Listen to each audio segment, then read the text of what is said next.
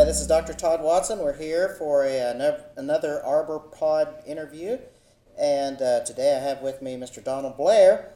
And I could probably spend most of our time giving a, an introduction of him, uh, since he's probably a person that needs no introduction. But he has been uh, uh, on the board of uh, ISA. He's been past president of the Mid Atlantic and Western chapter. He helped co found uh, the ITCC. He's the author of Arborist Equipment. He was the first recipient of the award for exceptional contribution in practical arboriculture. So I'll just generally say somebody that knows a little something about trees and uh, and has made a great contribution to ISA. So welcome. Thanks for being here. Well, thank you very much, Todd. It's a pleasure to be here. Uh, the title of this interview is uh, Moonlighting at Monticello with the subtitle Mr. Jefferson's Tulip, a Poplar Legend. So, interesting title. What's the story behind uh, Moonlighting in Monticello? Well, considering the fact that uh, this podcast goes out to the 22, it is available to the 22,000 ISA members all over the world, should probably explain that uh, Thomas Jefferson was the author of the American Declaration of Independence in 1776, and that he was, I think, the third president of the United States, and his home was uh, a place that he called Monticello, which was a little mountain, I think. And it's on the back of the uh, older American nickels. And he is uh, one of the four faces that's carved onto um, the granite uh, mountain called Mount Rushmore. So uh, Thomas Jefferson is, is one of our most revered founding uh, fathers, along with George Washington and Benjamin Franklin. there was a uh, enormous uh, Liriodendron tulipifera, commonly known as a tulip poplar, that grew uh, very close to the house. It was uh, 88 inches in diameter, which is seven foot four in, in uh, inches, and a little more than two meters in metric. It was 115 feet tall, and it um, was hollow from uh, almost the very top all the way to the ground. But that isn't why we took it down. I'd been the uh, consultant on the structural integrity of that tree since 1997. And there'd been some concerns about whether or not the tree was safe to stand over such an important structure. Monticello was the only internationally registered um, landscape, uh, land, uh, architectural landmark in the United States. So it's an extremely um, unusual, unique, and, and uh, significant home. So having a tree cleave through it like a um, like a uh, meat cleaver would not be a good thing for anybody. Probably not. The uh, reason why this story is called Moonlighting at Monticello is when it came time to remove it in June of 1920, in June of 2008,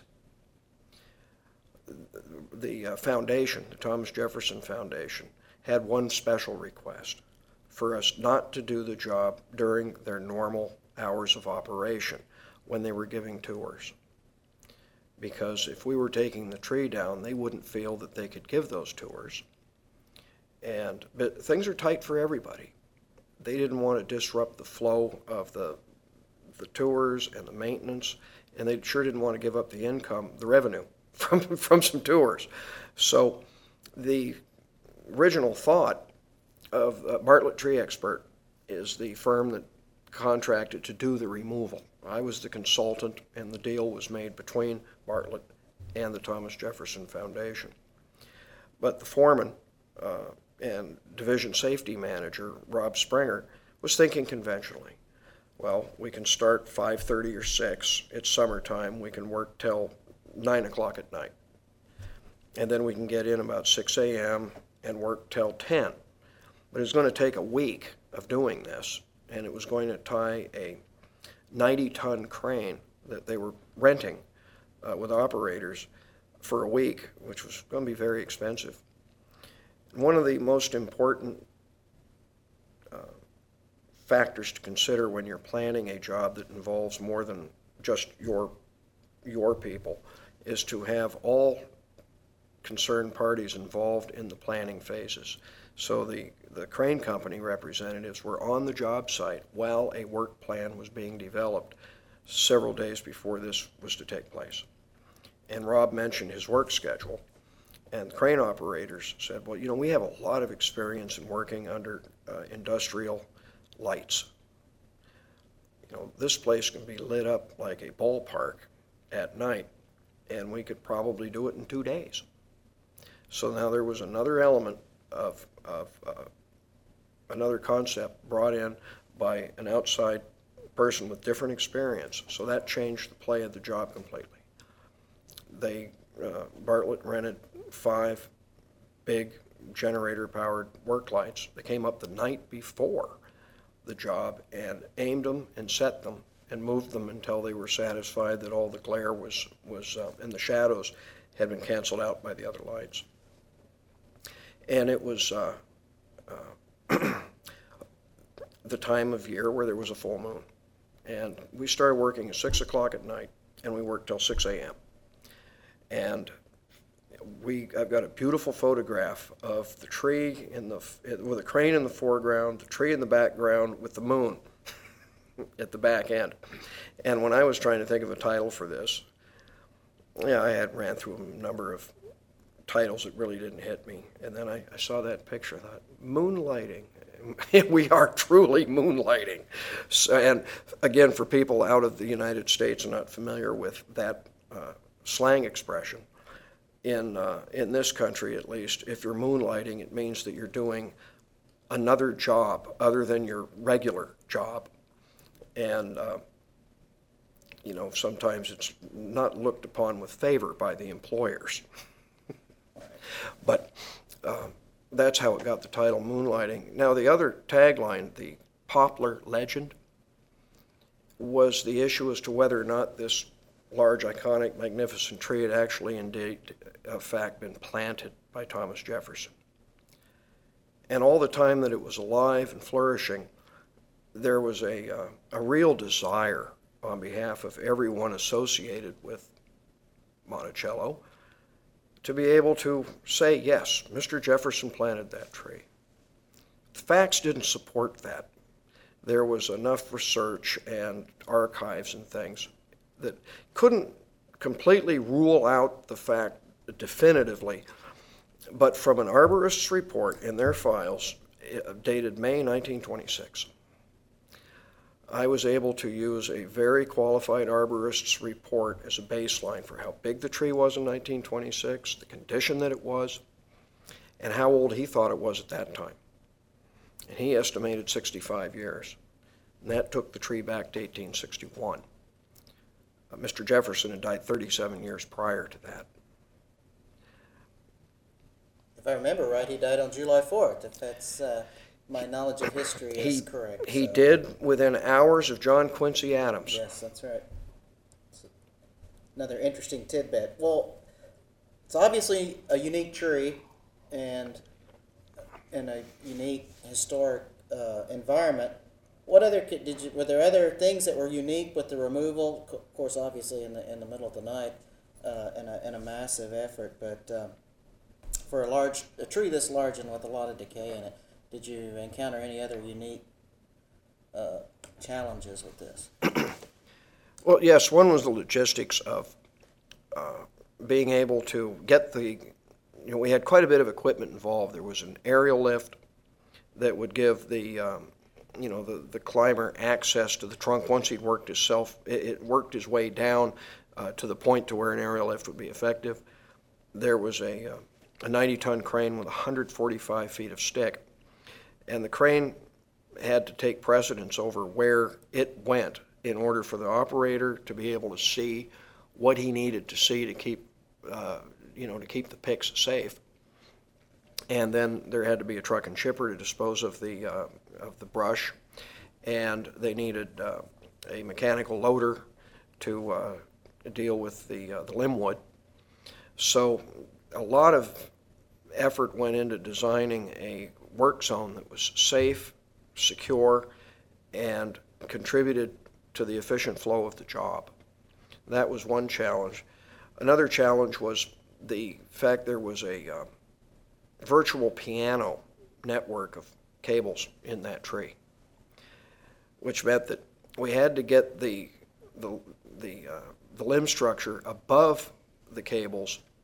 We we could get them down to the to the cables, and we were very interested in seeing how the cables reacted to the lessening of that weight. If the cables went slack as we took the weight off, there was less concern that there'd be a collapse when the cables were cut.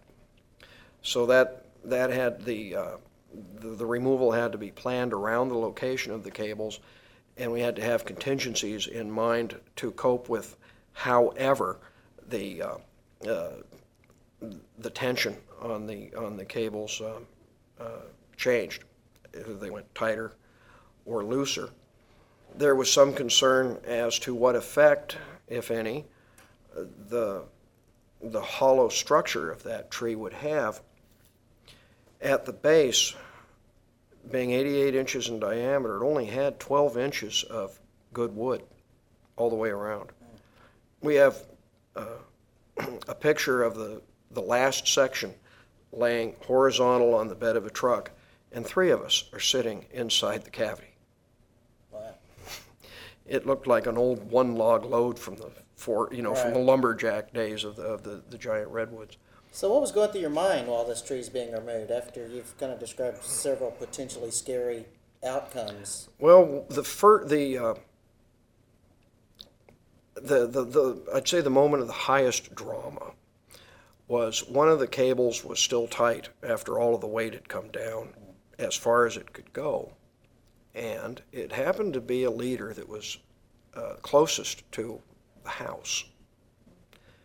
And uh, Ryan Wilkins and Rob Springer were the two principal climbers. And Rob was close is older than Ryan and closer to retirement, so he said he'd be the one to cut that cable. and it was a seven strand, extra high strength cable, very conventional, you know, steel insulation. And Rob decided to use a hacksaw instead of a bolt cutter so that he could cut a strand and tang, tang, Right. tang. and, uh, you know, figuratively, I think we all put our hands over our eyes when that last strand went, and there was no collapse. Also, the crane operator had uh, positioned the crane to take that, you know, if, if in case there was a collapse, it was going to be caught. But I'd say the you know probably the moment of the highest drama was the sound of that that tight cable, you know, each strand going ting ting. Right. The um, another moment of, of uh, you know sheer sheer delight uh, was the last pick, which was the entire uh, was an entire section of trunk. Since the tree was as hollow as it was, it was actually pretty easy to remove for the size of the tree because we only needed a bar that was less than um, 20 inches long. And I guess I should probably say why we took the tree down. That, that hasn't come up in any of the, the questions yet. The tree had died biologically Uh, of Phytophthora. It had succumbed to Phytophthora. And the interesting thing about that, that made the diagnostic side of it really challenging, was rhododendron is like the canary in a mine when it comes to susceptibility to Phytophthora. And there was a big rhododendron bush right at the base of this tree that looked ratty, but it certainly didn't exhibit any signs or symptoms of Phytophthora. We did extensive root crown ex- excavations and inspections. In 1997, when I first came on board, I wanted to develop a baseline for the condition of this tree. We surveyed the tree from top to bottom, taking diameter measurements, trying to estimate how big the cavities were, and that sort of thing. And there was absolutely no sign of armillaria, uh, Phytophthora, any, any kind of root rot or decay. And there never was, right up until the time that, uh, right up to the time and including when the tree shut down biologically. all of the Phytophthora was out at the hair root Really? end of the tree. It was out at the hair roots, and we did uh, soil tests. Bartlett Lab took a lot of samples, and I, I probably sent, I'm exaggerating a little bit, but I probably sent a yard of soil to uh, South Dakota State University for Dr. John Ball's gas chromatograph Right. to check. And he was looking for things other than uh, Phytophthora, in case there was something other than Phytophthora. Bartlett confirmed Phytophthora, so John picked up, oh, coal dust, you know, a part per billion or something like that. And he picked up traces of atrazine, which is an herbicide, which again was a, an incredible mystery because none of the staff at Monticello use, it's an entirely organic operation, and they don't use any kind of herbicide. And, you know, we pretty well able to rule out any kind of vandalism. So that's one of those things. We don't know how it got there or where it came from, whether it blew in from, you know, a farm, you know, that had just put atrazine down along uh, far away. We don't know. But it was absolutely definite that the tree had succumbed to Phytophthora. And the last diagnostic look that we that we gave that tree, Alan Jones from Bartlett, Peter Hatch, the director of grounds, and myself, in um, late spring. We looked the tree over and said that, you know, it isn't going to come out of this dormancy. Well, it will. It'll struggle out of dormancy, but Allen predicted that it would uh, wilt uniformly, wilt in the first hot week of summer. And sure enough, it did. And I want to give anybody that's dealing with a risk assessment or should we take a tree down, once it's absolutely clear that there's no way to bring that tree back, leaving it in the landscape, putting it off, prolonging the agony, it's the worst thing you can do. The longer a dead tree stands and is allowed to deteriorate, the more dangerous that tree can become for the people that have to do the work. Right. And uh, Monticello was was aware of that, and since this was at the end of June, they were also aware of the fact that uh, then uh, President Bush was going to naturalize 400 citizens on the back lawn of Monticello, and to have a, a dead tree there uh, was probably not a desirable thing. So they they decided to let's get it down uh, within days of the Fourth of July. Somehow politics always works its way into tree work. Well, if, if- you know, as much as people in our profession revere trees, I've never had one write me a check. It always involves a person. And interpersonal skills are very important in being a successful arborist. Well, let me ask you this. Speaking of that, because I've removed some important trees, nothing nearly to the scale of this, uh, and had to deal with protesters. Did you have any of that while you were re- removing the tree? That's a very good question, and I, I've been asked that a number of times. Uh, no, uh, but there were guards at the gate. Oh, so that was my mistake. I didn't hire the right person. Well, it's a long, winding driveway up a very steep hill to get to uh, the, the house itself. And they had, they had a little extra security because there had been a good bit of publicity about the loss of this tree. It's the only tree that I know of that actually had a televised uh, press conference prior to its removal. We had the crane lined up, everything ready to go. With that, and with that in the background, Dan Jordan, the, the uh, director of the Thomas Jefferson Foundation, uh, was the first uh, man to uh, explain why we were where we were and uh, how it had come to pass that it needed to be removed. And Peter Hatch, the, the, uh, the director of grounds, was asked, you know, his take on it. And I was interviewed and I was asked, is it an original tree? And I said, it isn't, but does it really matter? This tree on its own has become an icon in the landscape. It is in all of the aerial view postcards of Monticello. It's in all of the books of what we call the nickel view of Monticello. It's just a magnificent tree anywhere you were to put it. So I said, I, I, I feel that that tree has earned its place in history, regardless of how it came to be.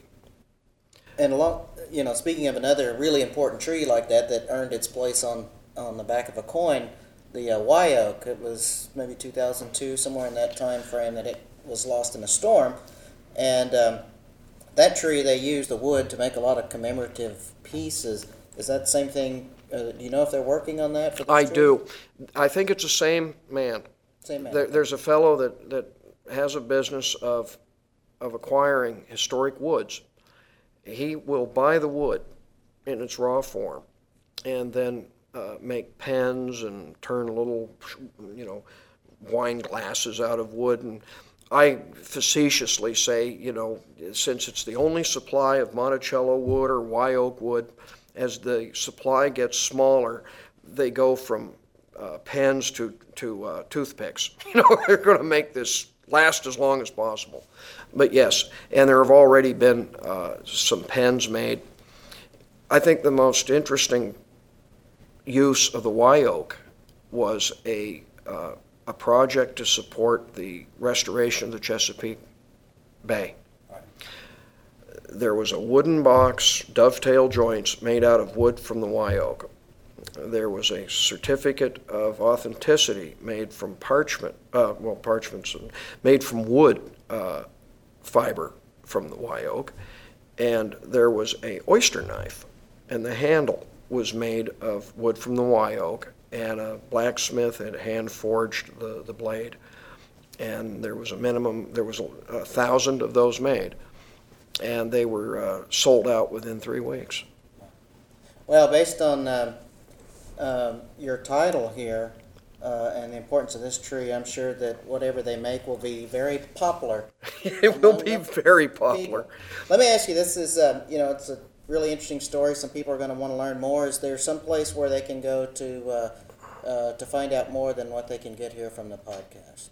There is online um, at uh, the tree, TCI magazine, in the November 2008 issue has a very detailed article about the history of this job, and they can uh, they can access that online from anywhere in the world. Um, you probably want to go to Google, and then to TCI magazine, and then once you got there, you could go to the archives.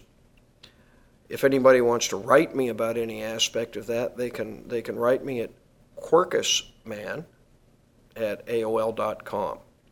And if you if you can't spell Quercus, you shouldn't be listening to this podcast, but it's Q U E R C U S M A N dot AOL dot com. And I hope to hear from some people out there in podcast land. Well, thank you very much for being here. I got to let you go because you got 22,000 emails to respond to now. So, uh, but uh, but thanks for your time for for telling us about this interesting story, and and just uh, I encourage everyone to um, to come back and hear a another exciting and informative interview in our Arbor Pod interview series. Thank you very much, Todd.